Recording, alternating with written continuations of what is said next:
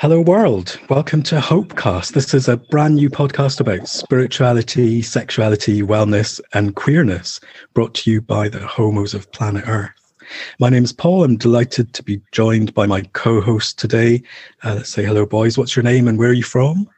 Good morning, I'm Yasser, pronounced, it's like Yesser but with an A. You can say Yesser, that works well, but it's Yasser and I'm calling from Lisbon.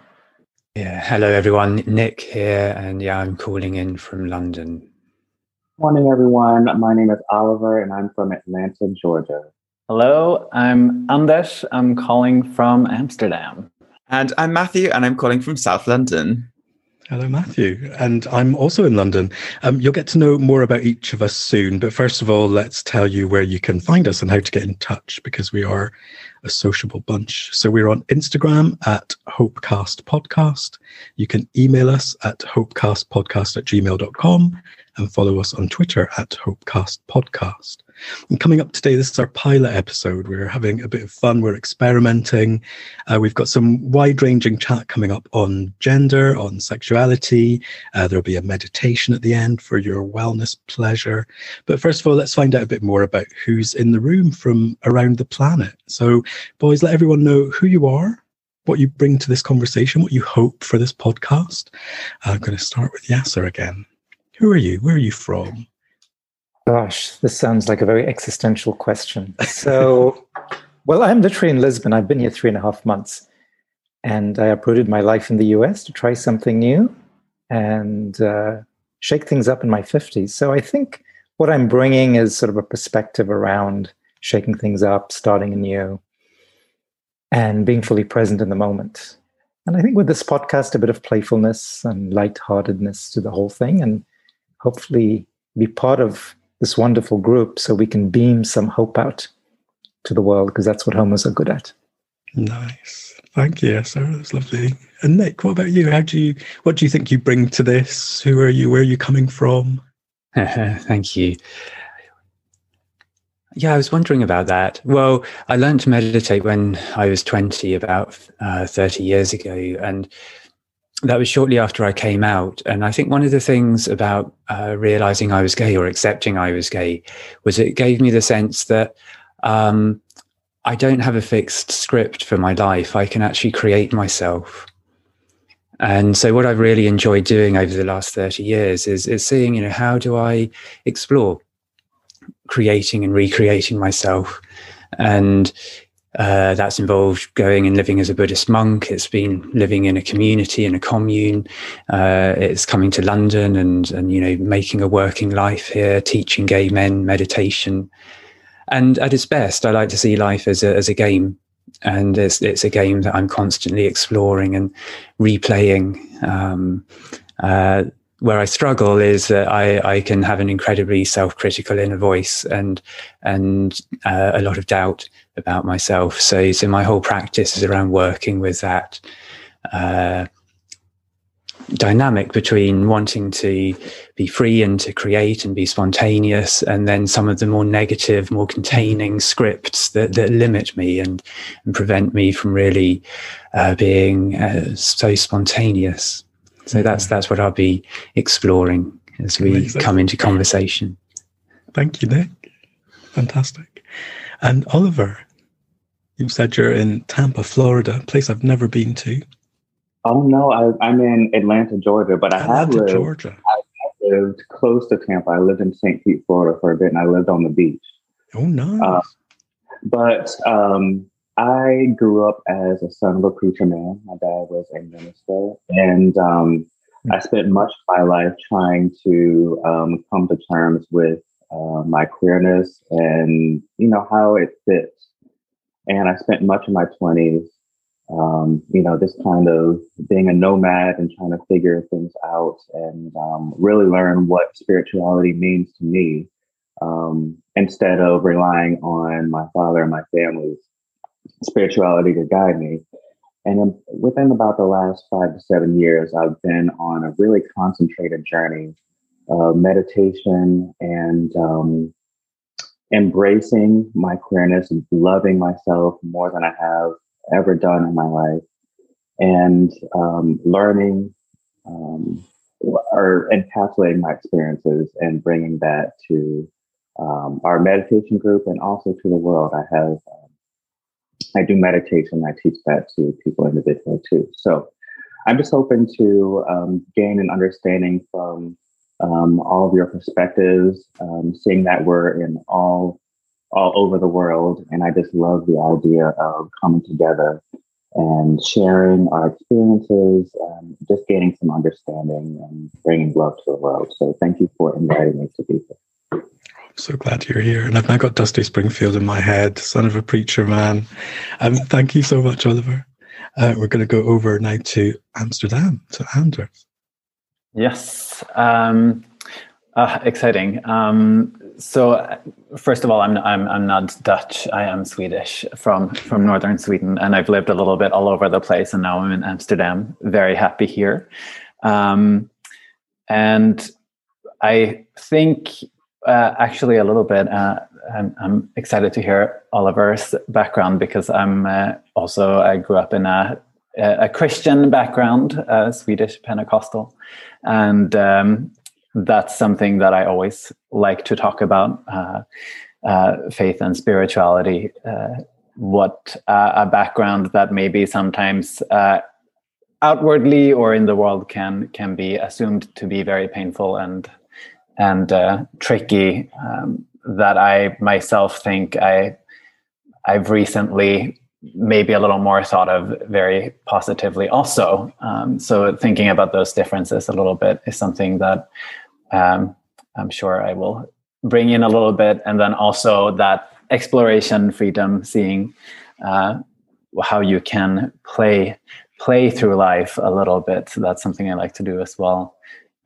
But I also thought about something I bring maybe to this podcast is I like to think of myself as a bad gay, because I've never invested in my queerness really. So that's one of the hopes for me also with this podcast is to embrace my queerness a little more. Mm. A baby gay rather than a bad gay, an emerging gay. Oh, thank you, Anders. And Matthew, how about you?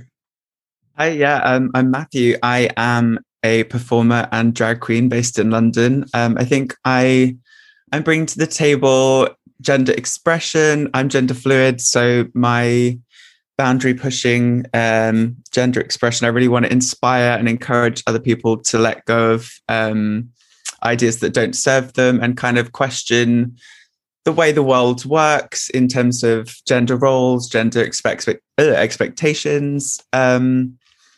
I think just getting people to look at the world in a questioning way and have fun with that whole process. Amazing. So I'm Paul, and having heard your introductions, I feel like I bring nothing to this table. I'm already fascinated. I've got so many questions I want to talk about, because in a way I feel like hearing your stories, I'm defining myself by what I'm not. So I wasn't raised religious, and I have lots of questions about faith and spirituality. I think I was, I haven't moved very far. So I was born in Scotland, but I've moved to London, but I don't really have that sense of living in different places around the world and different perspectives.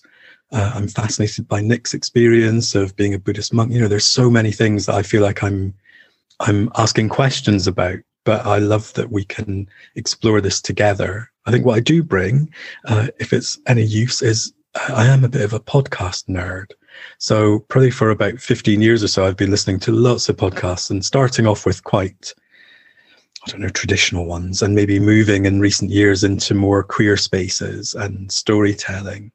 And thinking about this podcast, I think the intention came really clearly to me about hosting a space where people can have these conversations about aspects of sexuality, spirituality, queerness, wellness.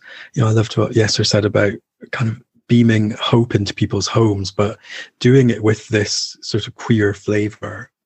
And you know, we all met through a gay men's meditation group, and that's filled with such beautiful difference, and also that we are a truly global community. I think a lot of the podcasts that I listen to come from either a particular place in the world physically or a particular place philosophically, whereas I really want us to feel like we're amplifying difference, that we're sharing different perspectives, literally from different places around the world, but through our own difference, whether that's through where we live, who we are, what our history is, how old we are, you know, whatever these differences are that we bring.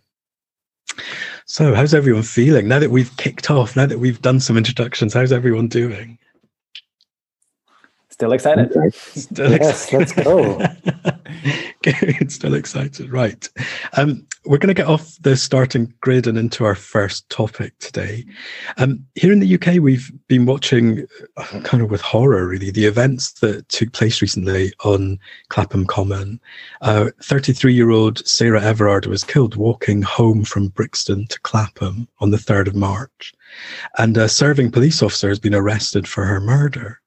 Now, a couple of weeks later, on the 13th of March, a vigil took place on Clapham Common, mostly women who wanted to pay their respects.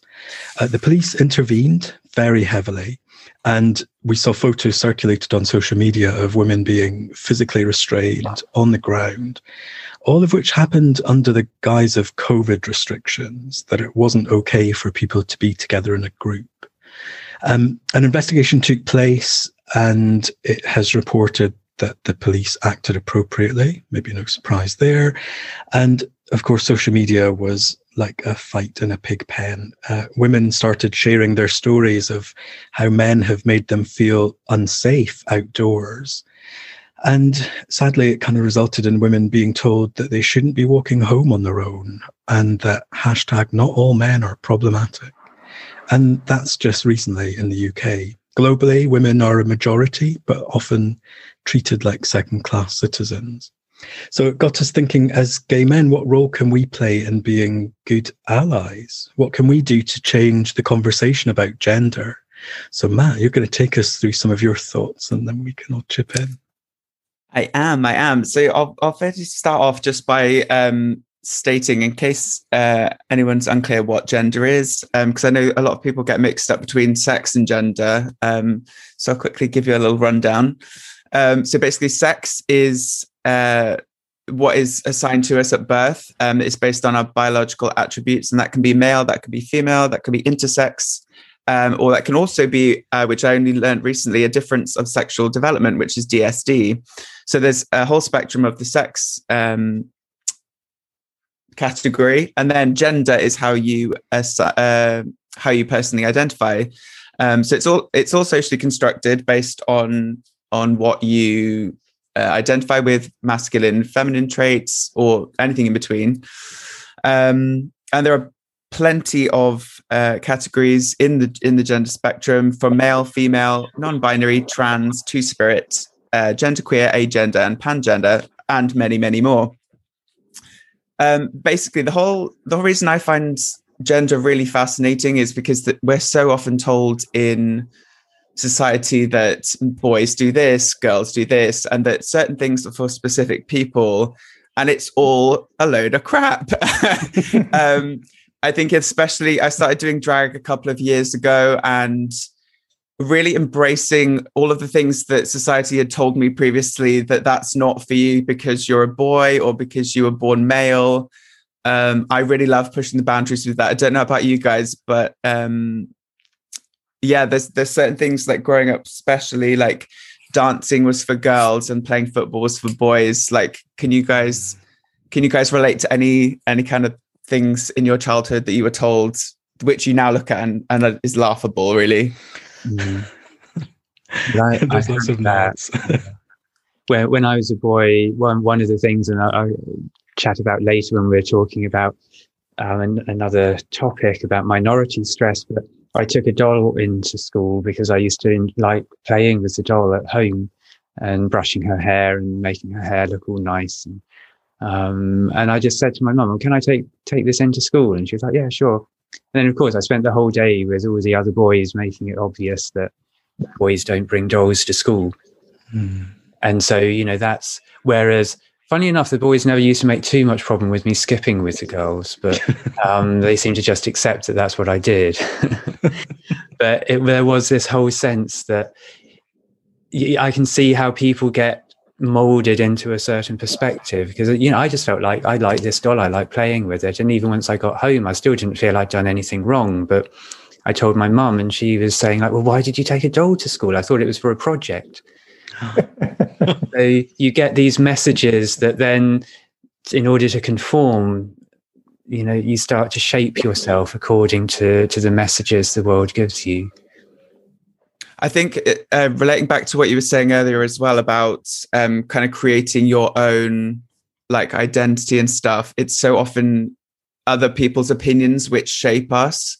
And you're kind of disconnected from that like childhood innocence and that like hopefulness and that like infinite possibility. There starts to come in these voices of, I don't know, other school kids or teachers or family members. But yeah, it's crazy how quickly someone's vast worldview can be narrowed by a comment here and there. And kind of unpicking that takes a little bit of time. But I'd love to encourage a world where we can let kids really explore from such a young age, not be categorized quite so early. Mm. Nick's story reminded me of a really similar one, actually. I never really enjoyed drama classes, which is ironic now, because I think I didn't ever really want to bring attention to myself. So even though, you know, maybe the stereotype of gay men is kind of, you know, dramatic and performative, that was really never me. But I remember being in our drama class. It must have been, I don't know, sometime around, maybe it was about 12 or 13. And we were asked to do some kind of performance. And for part of my costume, I was told to bring in a pair of boots. And I didn't own any boots. And I don't even remember at home whether there were boots lying around, but I knew that I wanted to bring in my mum's blue, like, I don't know how to describe them, like sky blue, ankle length, high heeled boots, because they were the kind that Madonna wore on her Virgin tour. And I just didn't think twice about it. I brought them in and I had that same kind of experience that Nick just talks about. I remember taking them out of my bag and people just looking at me like, why have you brought those? And immediately thinking, oh, this isn't okay.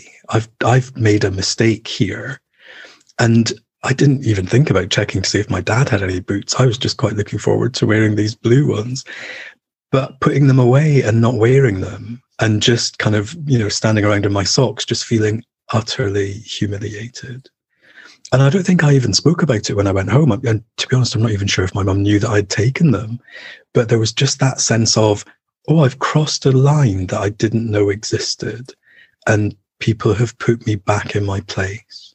It's the shame. Mm. We do not like the shame. Mm. How about others? Are we going to have a theme of what did you bring to school that you were then shamed for? I was thinking actually of, I have three older sisters. So I grew up in a very, what should I say, maybe feminine space in my family. And I loved dressing up. All of us loved dressing up all the time. We had like a big box of like old, bizarre clothes and robes, but I loved to like wear dresses. And we would like, you know, I would say it was a pretty fluid environment, actually, now that I look back on it. You know, we would mix, like we were playing with Barbies and Legos at the same time, kind of like mixing everything up a little bit.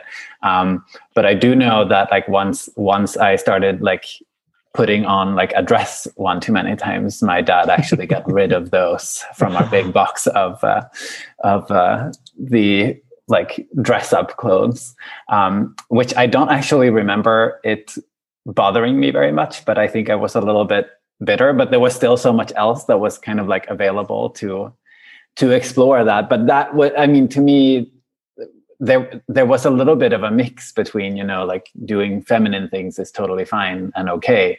And then some some are more okay than others. So there was some form of hierarchy, I think, which I haven't thought about that much, but just now I'm thinking about that.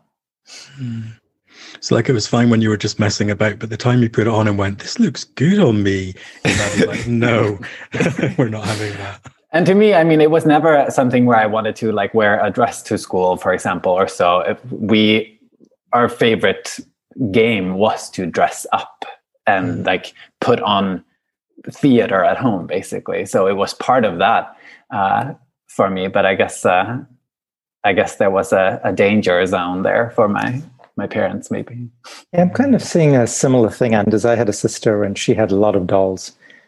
I think 13 or 14. And I'd be happy to play with her and her dolls. It was very easy and she was happy to have someone. So I never took the doll to school, but there were plenty at home. But you said something about not wearing a dress to school or something like that. I can't remember. It was all play at home. And when I was 12, 13, in my first year of secondary school, this was growing up in Africa, we did a school performance and it was a skit based on the teachers. And they needed someone to dress up as Mrs. Martin, who was our history teacher. And I went ahead and I must have volunteered. And I can't remember, I got this dress. I think it might have been my sister's. And someone bought heels and lipstick and makeup. And I got dressed up and went on stage in front of the whole school as Mrs. Martin in this skit.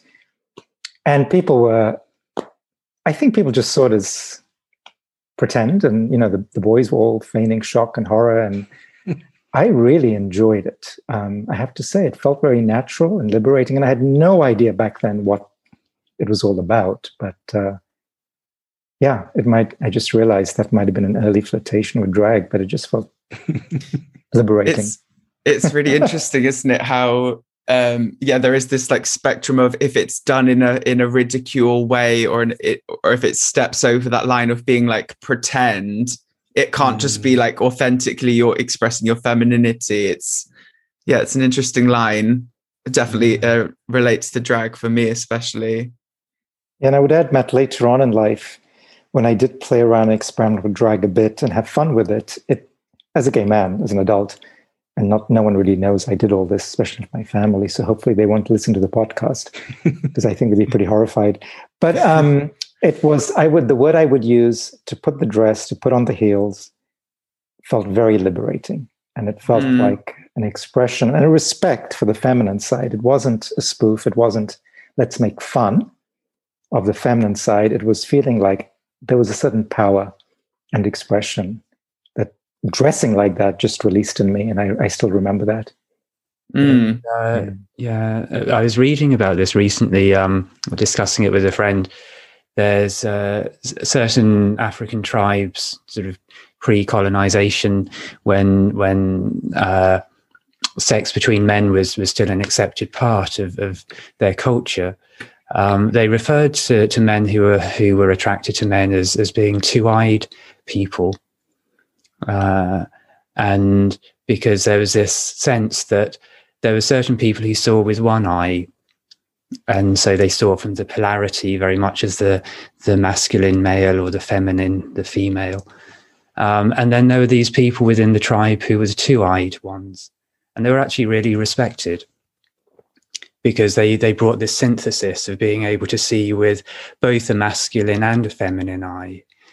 And maybe part of the wounding of you know, the sort of toxic masculinity is that even as gay men, we maybe still feel that somehow we're lesser, or it's like there's a whole thing. It's like, well, are we going to be more butch, or are we, you know, is top better than bottom because it's perceived as maybe having more of the masculine male qualities about it.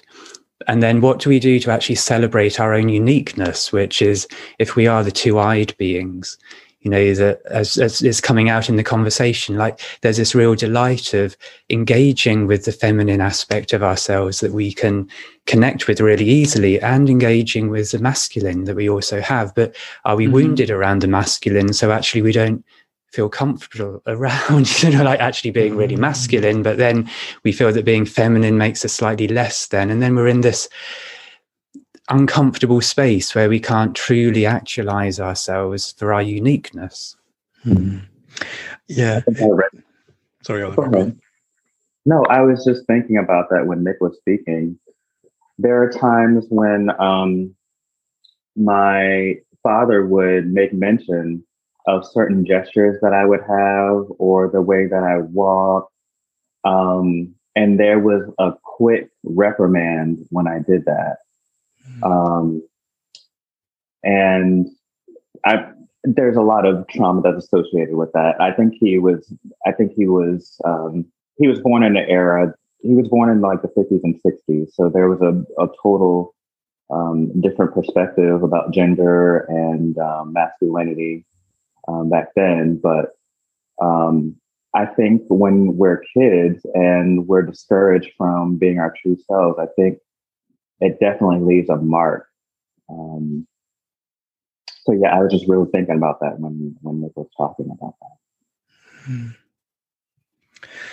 It's really making me think about where we absorb these rules from, whether it's, you know, a very obvious kind of comment by a parent, or whether it's, you know, a laugh from your peers at school, or whether it's something that you observe happening in a very subtle way, but somehow we all absorb these things. And you know, for me, girls were always my best friends. I didn't really have any friends who were boys when I was younger. And even now, I think most of my friends are probably straight women. And I've always found it so shocking and abhorrent about how straight men treat women and the conversations about women in society and the way that, you know, women are blamed for the violence of men. And I've always wondered if somehow being gay has given me that sense of, you know, having two eyes, that feeling of actually, these are my friends. This isn't about, you know, I can't tolerate the fact that people are treating women this way. And yet often feeling quite helpless or powerless, because then it becomes a dynamic of masculinity. You know, I think if I was to challenge a straight man who is being sexist, it then puts me in a place of vulnerability, because then immediately the homophobia comes up. So I find it difficult. I find it difficult to think about how I can be a better ally. And, you know, maybe through Matthew, what you were saying about kind of messing about with gender, maybe there's something about encouraging ourselves to play about in that space more, either to get a bit of empathy, get a bit of power. You know, I love that. I think it's, yeah, I think for me, it's really about being empowered and using femininity as something to be revered and celebrated. Because I mean, the patriarchal society we live in has masculinity as like the pinnacle, but actually the feminine aspects of all of us are beautiful and powerful. And there's so many things that need to be celebrated and not put on a different level playing, to be put on a level playing field. And I think one of the ways in which doing that is for men or anyone to just express their femininity in a very open and authentic way, and challenging challenging gender norms. I think that based on what you're saying, you know, I mean, Oliver was talking about being reprimanded for walking or showing feminine traits, and Anders had the dresses taken away. And so I think as gay men, we have however we identify on that spectrum, is we have more willingness and openness for whatever reason to explore our gender diversity, our feminine side as well. And it gets shut down, as we've all discovered. But then when we can rediscover it at some point in our lives and say, this is a source of power, not of shame. Mm. If we can integrate that into who we are as gay men, then we can be better allies towards women and towards, you know, people who identify as women and who are in this patriarchal society, like this poor woman, you know, being killed. And so how do we say, you know, we are men, we're gay men, and we're proud of that. We also have a connection to our feminine energy, and we're proud of that too. And this isn't okay. And then we become, you know, we stand up to the heterosexual, patriarchal, straight world of men who have these expressions of toxicity. Not everyone, but a lot of them do. And so I feel there's sort of an integration we have to bring in ourselves and then put that out. And that's bold and that's brave. And but it's necessary, right? Yeah, I was actually like you're saying, and like I was thinking of also a school situation where I don't know if it's in the rest of the world too, but at least Northern Sweden is obsessed with competition in school, and it often so happens that you do girls versus boys as teams. And I would very often be called into the girls team, basically. Like the girls wanted me on their team. It wasn't that I was shunned by the boys team necessarily, although they were probably happy, especially if it were in regards to sports, because that is not something I'm good at. But I was thinking about it now. I'm like, you know, back then I think it felt a little hurtful, you know, because you learn that feminine is less than.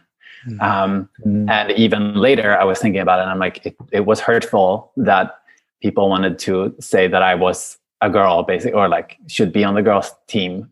But later and now I'm celebrating that more. And I'm just like, yes, I got to be on that team. And that's what I'm thinking now too, with being an ally. I'm like, you know, I've let myself be called into that team, like to play on the girls team or the feminine team to win, basically. I love that. I do often think that misogyny is the heart of homophobia. When you kind of dig under what's really going on, you know, those questions that get thrown out, oh, which one of you is the woman, as if that's the bad thing, and oh, that man's too feminine, or he's wearing a dress, or whatever it is. I often think that actually misogyny is at the heart of so much of the pain that goes around in society, and that, you know, gay men are a threat to straight men. They're a threat to that perception that feminine is bad. It's a way of reinforcing that power. So it's, yeah, thank you, Matthew, for bringing something really important for us that also we've experienced. And it's now giving me a chance to think about, how do I reclaim that? How do I really step into that power? So thank you.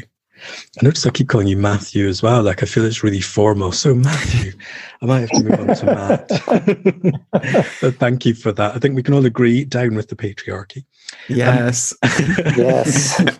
And while we're on the topic of shit we would dismantle, here in the UK, more than 3 years have gone by since the government said it was going to commit to banning so-called conversion therapy, which are those vile practices offered as supposed cures for homosexuality.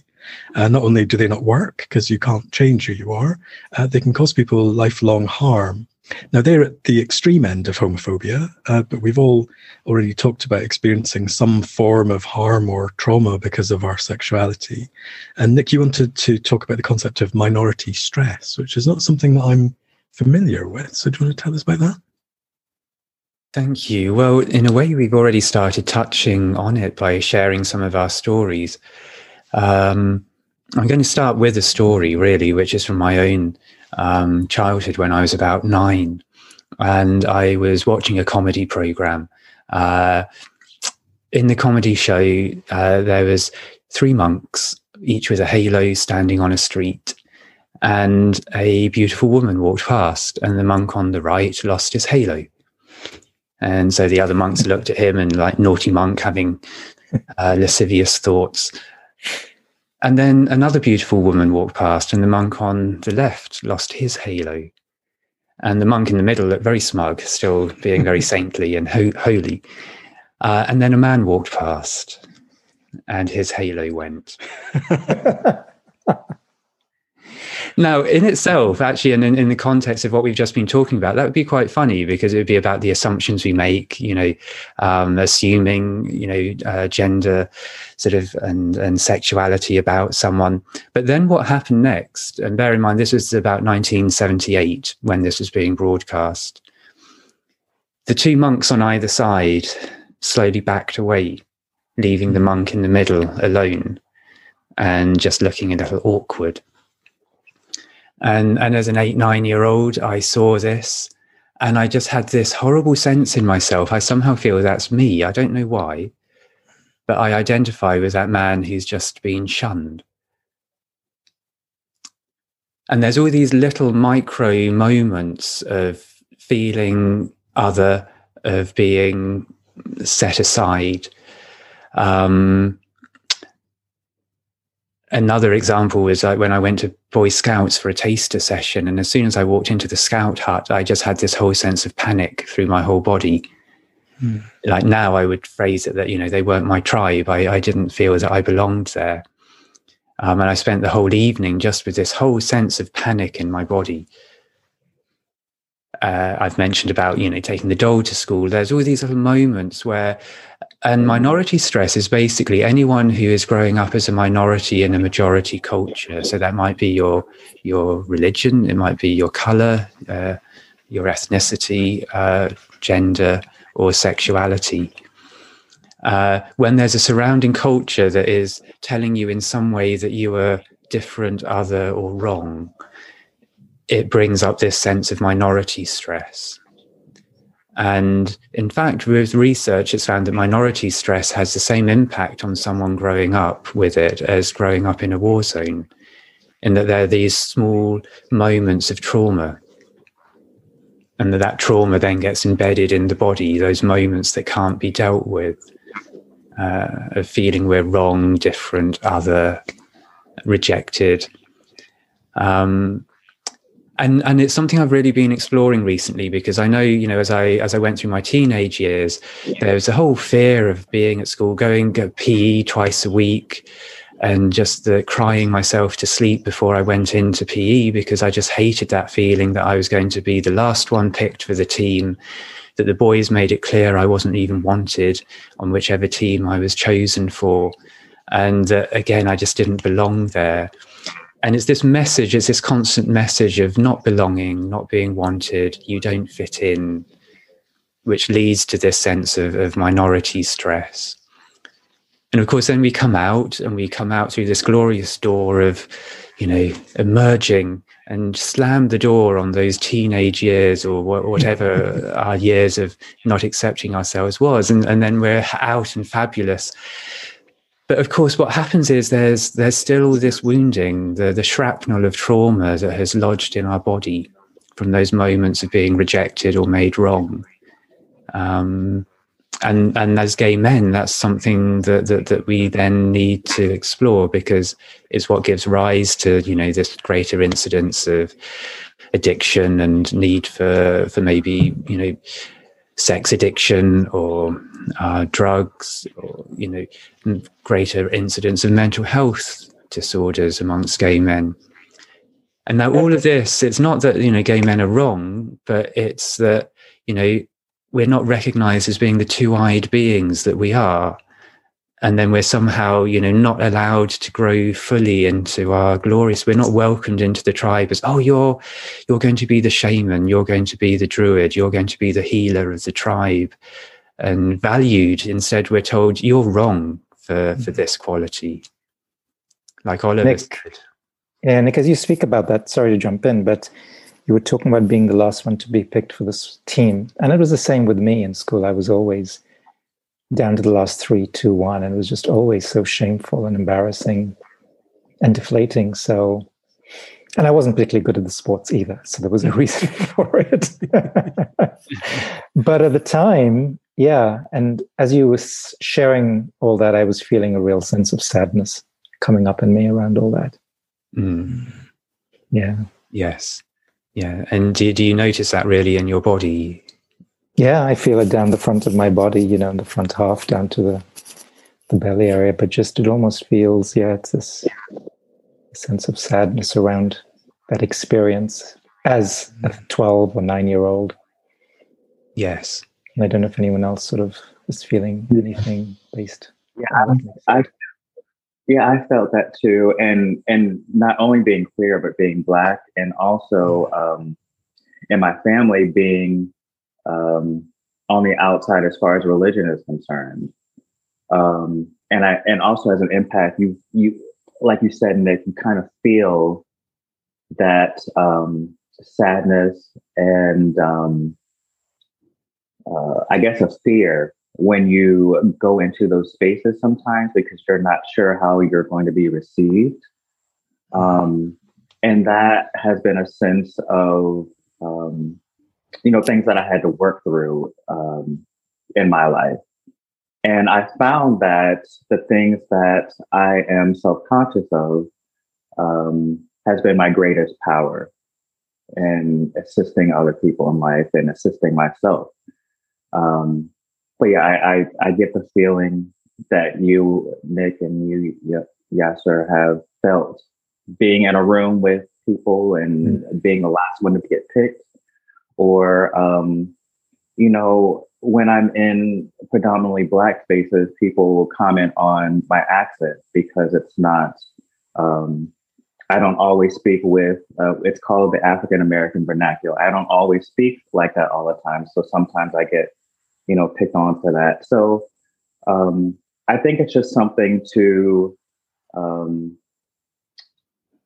be aware of as far as healing is concerned. And I just had to work through that. And I'm sure all of us here have had to do it too. But I totally resonate with what you said, Nick, and also you too. Mm. And when I think about this from a global perspective, you know, we're all around the world. White, straight, cisgendered, able-bodied men are the minority on this planet, and yet have somehow convinced people that they have the power, that they are the majority, that everyone else is a smaller group. And I just think it's interesting that not only have I, and maybe some of us, kind of internalized that sense of being in a minority, but also how much I used to blame myself for that. And I think it was last summer, it was probably about a year ago, when I was doing some work with a group of people, we were kind of exploring our stories. And the image that came to me, I think probably for the first time ever, was that, you know, I was just these pieces of a jigsaw, but actually someone had put the wrong lid on the box. Hmm. And the picture was just wrong. It just wasn't my picture. So people were trying to put my pieces into what they thought was sky, and actually it was sea. And it's not that there was anything wrong with my pieces. It's just that there was this expectation that I was going to be a certain thing. Even from, you know, I remember like childhood and kind of just those stories that people say about, oh, one day you'll get married and you'll have children. I always knew that wasn't going to be my story. Mm-hmm. And actually, I never questioned that. I've never questioned who I was. And I don't think I've ever really felt like I was wrong. I always used to think they were wrong, but I never had the voice to say it. I never felt empowered to feel that or to say it out loud. So all of those spaces I would go into, whether it was the PE class, the changing, God, the changing rooms, my God, how many nightmares did I have about that? Whereas now going to the gym, it's like free fun. Whereas in the past, it was like something to really just, I used to have to put a little space around myself because it felt so unsafe. Mm. And yeah. I think something happened last year where I thought, no, I wasn't wrong. They were wrong. They had the wrong lid on my box, so to speak. No, I really resonate with that, actually. It's kind of like we allowed ourselves to be disconnected from who we knew we were to please other people. I think you had to put on this acceptable mask, and kind of, yeah, part of the integration of discovering your sexuality and gender is going back to that inner child, that inner teenager, and giving some love and saying you only did what you needed to do to survive that and get through it. Yeah, there's a lot of power in rediscovering those lost or forgotten or unloved parts at the time, and they are necessary for integration as a full human, basically. Yeah, it's so important. It's like, you know, I've taught loving kindness meditation for 30 years now, and 15 years here with gay men. And the thing that everyone tends to come back with is saying how difficult they find to bring loving kindness to themselves. And I mean, it's a general thing within our culture. So it is also a cultural thing, but particularly working with gay men, they're, you know, if we've had those experiences which have given rise to a sense of shame, it's like basically the message is, what you're doing is wrong. And then we internalize that into I am wrong. And in order to try and escape I am wrong, then we do whatever we do to try and not feel what's there. But like Matthew's saying, it's like it's coming back to feeling. Or like Yasser was describing the sensations in his body, and sometimes we start meditating and we think, well, I don't want to meditate because I feel really icky in my body. If I, you know, I'm doing a loving kindness meditation and I don't feel love for myself, I just feel really like, oh, really uncomfortable. So this doesn't work. But actually it's about that something starting to come to the surface, which was the unfelt, unloved part of ourselves that is now asking to be held. So I'm curious to know, because I've outlined, you know, the issue of minority stress. I'm just wondering, different people, you know, how do you feel you've addressed that? Or it may be unconsciously, not naming it as working with minority stress, but what things have you done to help healing? I'll jump in. I think drag for me is part of the way of healing that shame of wanting to express my femininity, especially, and even in terms of my sexuality. I think for a long time just in society, we're generally shamed for being sexual beings, and sex isn't something that people talk about.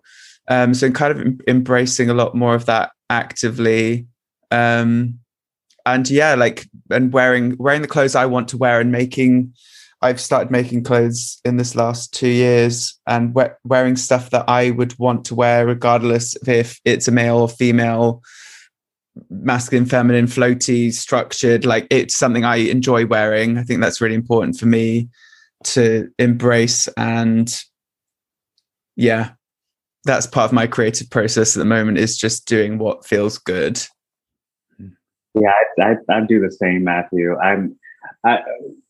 For me, I stopped myself from code switching, you know, and catching myself from being my full authentic self. I'm not doing that anymore. So when I go to work, I'm cleaning out here, you know. Maybe I'll put some nail polish on, or I'm not going anywhere and not being my full authentic self. That's how I feel. Right, and make me think of what Paul was saying, which I love, that the picture on the box, on the puzzle box, is wrong. The cover of the picture is wrong. We're not wrong. What's in the box is what the truth is. Yeah. So we have to stop. Yeah. I get it on an intellectual level. I think I still struggle with it on a whole level. So for me, one of the things that I've really, that I think has been a positive out of COVID-19 has been lockdown. I mean, it's been so difficult in so many ways for so many people, but I actually feel like it's given me the chance to put myself into so many more queer spaces online, to get to know people who I would never have met just by wandering around and, you know, the streets of London. Yeah. And also giving myself a chance to think about, who do I want to be when things open up again? And I get it in my brain, but, you know, yesterday, so me and Dan, my husband, went out for a walk in London. It was really nice weather. And what I noticed was, because most of the country is still in lockdown, most of the people who were out and about were builders and workmen. I would say it was 80% men out and about in the streets. And immediately I felt a bit more unsafe again. And, you know, I have that moment where I thought, no, don't give yourself a hard time for it. This is just how it is. But immediately going, God, all these things that I've wanted to do when the world opens up again, how do I make that happen? How do I really take that courageous step and not just kind of go back in, not go backwards to where I was a year ago? So, you know, that's one of the things I'd love to talk about more as we have these conversations on the podcast, is to think about how to be my most me, rather than just retreating back into what feels safe. So I don't know if that's an answer to what people have done. Anders, go for it. No, it's super interesting, because to me, this gives me ideas to to take into my therapy as well. Just making this a therapy session now, but that is it, thinking about this minority stress and so on is something that actually is already coming up for me this spring. I'm going to therapy because I'm a worrier. I have anxiety. I also have discovered a very big fear of failing in general, and talking about that, I even told my therapist, I was like, I don't like to talk about growing up gay as a main reason for things, but you know, it is often, and I'm really interested to see where that goes, because we talk a lot about taking, you know, past, but also of course present stressors and issues that have created this, in my case, gay fear of failing, maybe I could call it, and really thinking about it and thinking about what I would have needed and what would be the better behavior or thought surrounding it. And to me, I was maybe not gonna think as much about something as like a minority stressor before, but now I can bring that into my sessions even, and I'm very interested in seeing what I can do, you know, in the format of therapy about my own thoughts regarding all the little micro situations that cause that stress. And I'd love for one of our future podcasts to put fear of failure on the agenda, because I absolutely totally resonate with that on so many levels. So Nick, just before we come to the end of this session, what words of advice would you give to someone who wants to do that healing on themselves?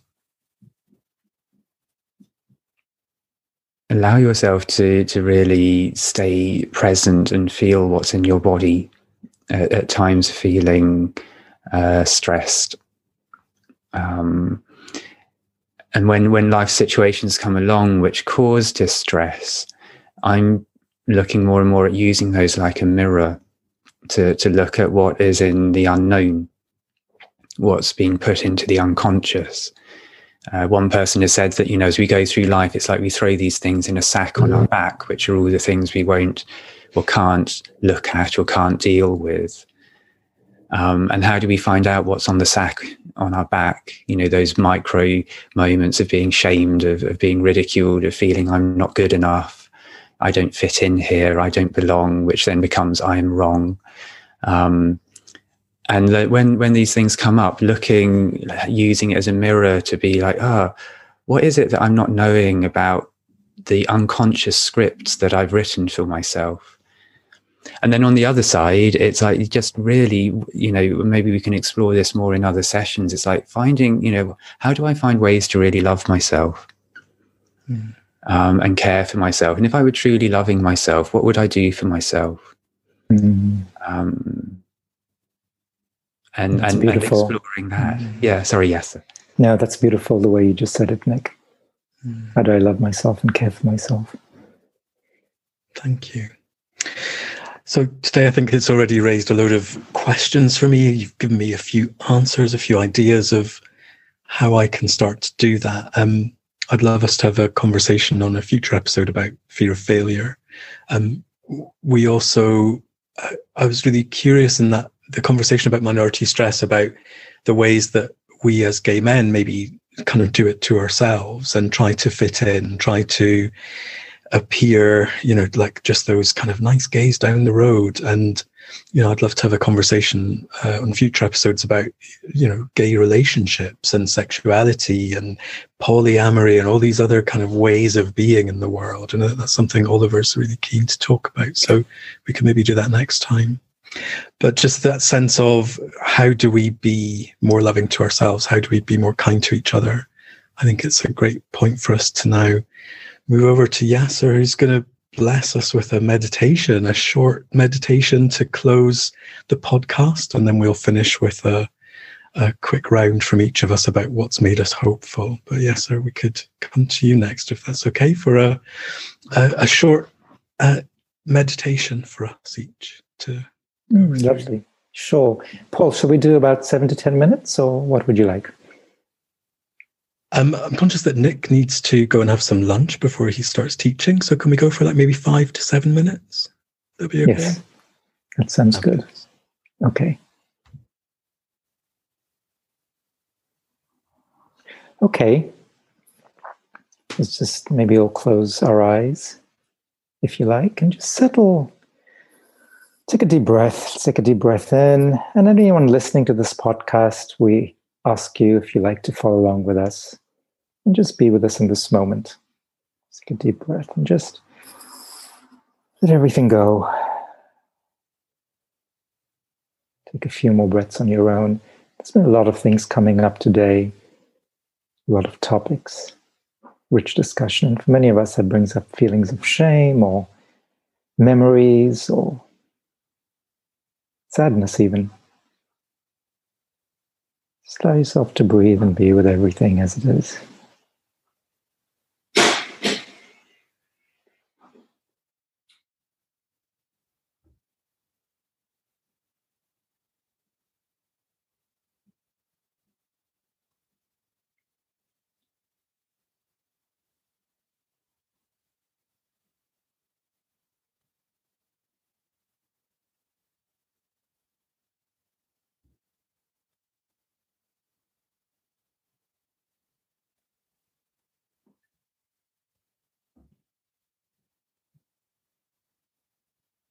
And given that it's Easter weekend for many people, I'm just thinking of two words that Richard Rohr, who is a Christian contemplative spiritual teacher, says.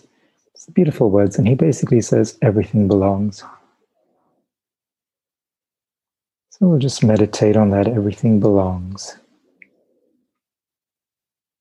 All of us here in this little podcast, we belong with all our diverse expressions, all our experiences growing up.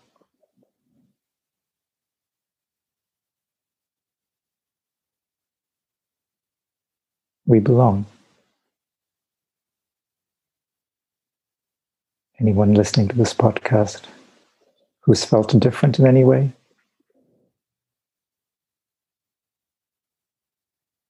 irrespective of what it is, it might be gender, it might be race, it might be religion, ethnicity, sexuality, ability.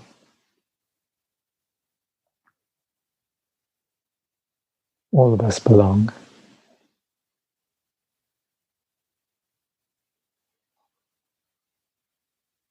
And as we sit together, just feel that sense of belonging spreading out into the world, beginning with you.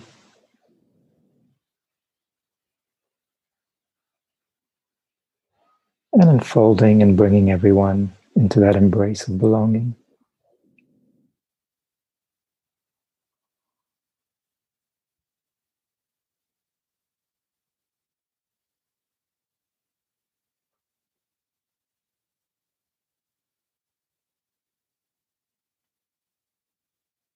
We embrace all parts of ourselves, the parts that have been denied, the parts that have been shamed, both by others and ourselves.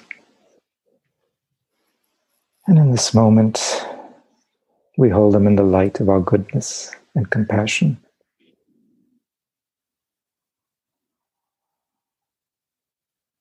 And welcome them back in.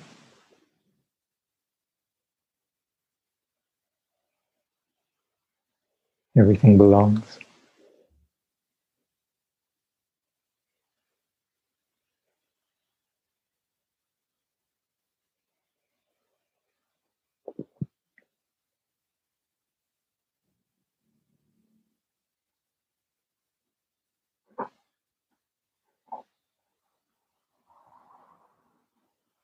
There's nothing to change or fix in ourselves.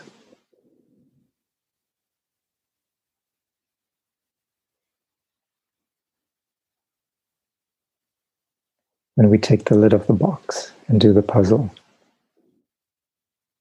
we see what truly emerges. So it's just a matter of taking the box off, and our true nature is revealed to us.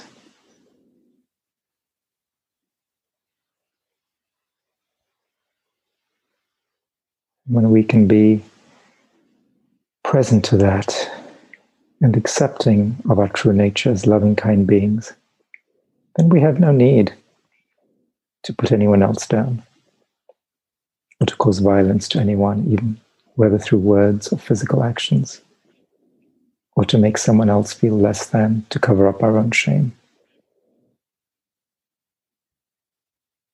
And for all those who can see that and have taken the lid off the box,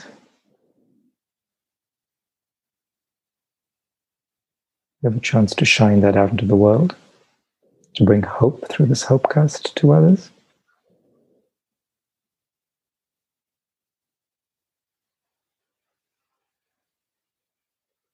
To recognize the damage that the patriarchy does, both to us as gay men, to women, to transgendered people, to anyone who's different and doesn't fit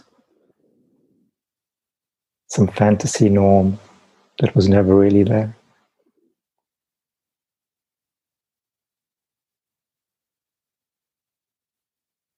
We take a moment too to remember Sarah Everard and her family,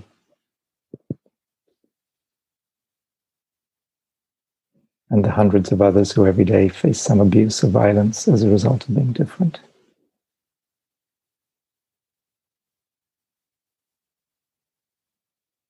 And so for many who celebrate Easter, this is a time to remember that.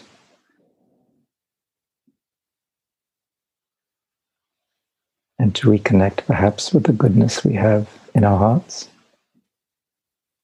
That everything belongs. We may not like it, we may not love it.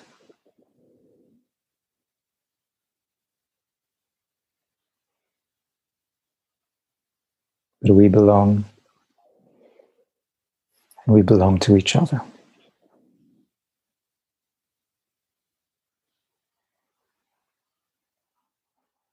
So as you go forward out today, just hold that in your heart.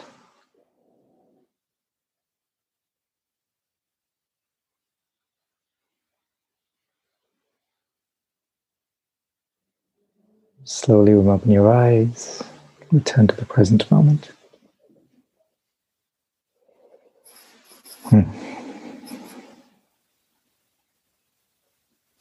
Tears in my eyes. That was beautiful. Thank you so much. As we bring today to a close, I'd like to just hear from everyone a sentence or two about what's given you hope from the conversations we've had today. And also it's your chance just to throw in your website, your Instagram, whatever you want, if you want people to be able to get in touch or find out more about you. So Nick, can I come to you first? Because I know that you're on a timeline. So how's today been for you? What's given you hope, and where can people find you? And you're on mute, hon.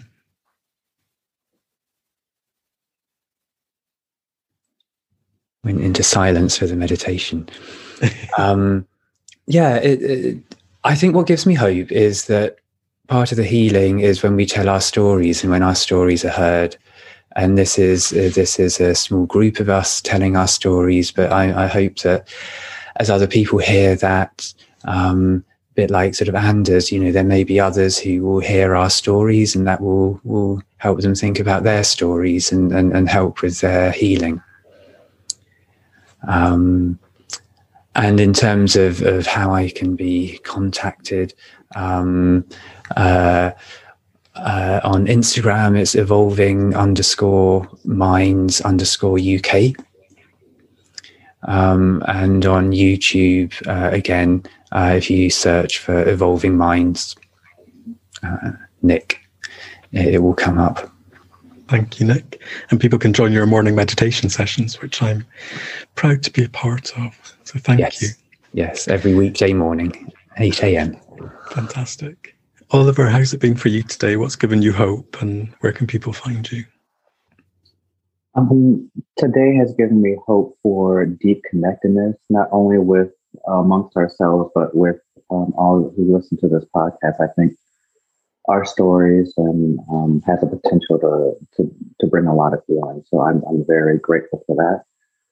You all can find me on Instagram, Twitter, Facebook at Amaris Vitae, and also amarisvitae.com.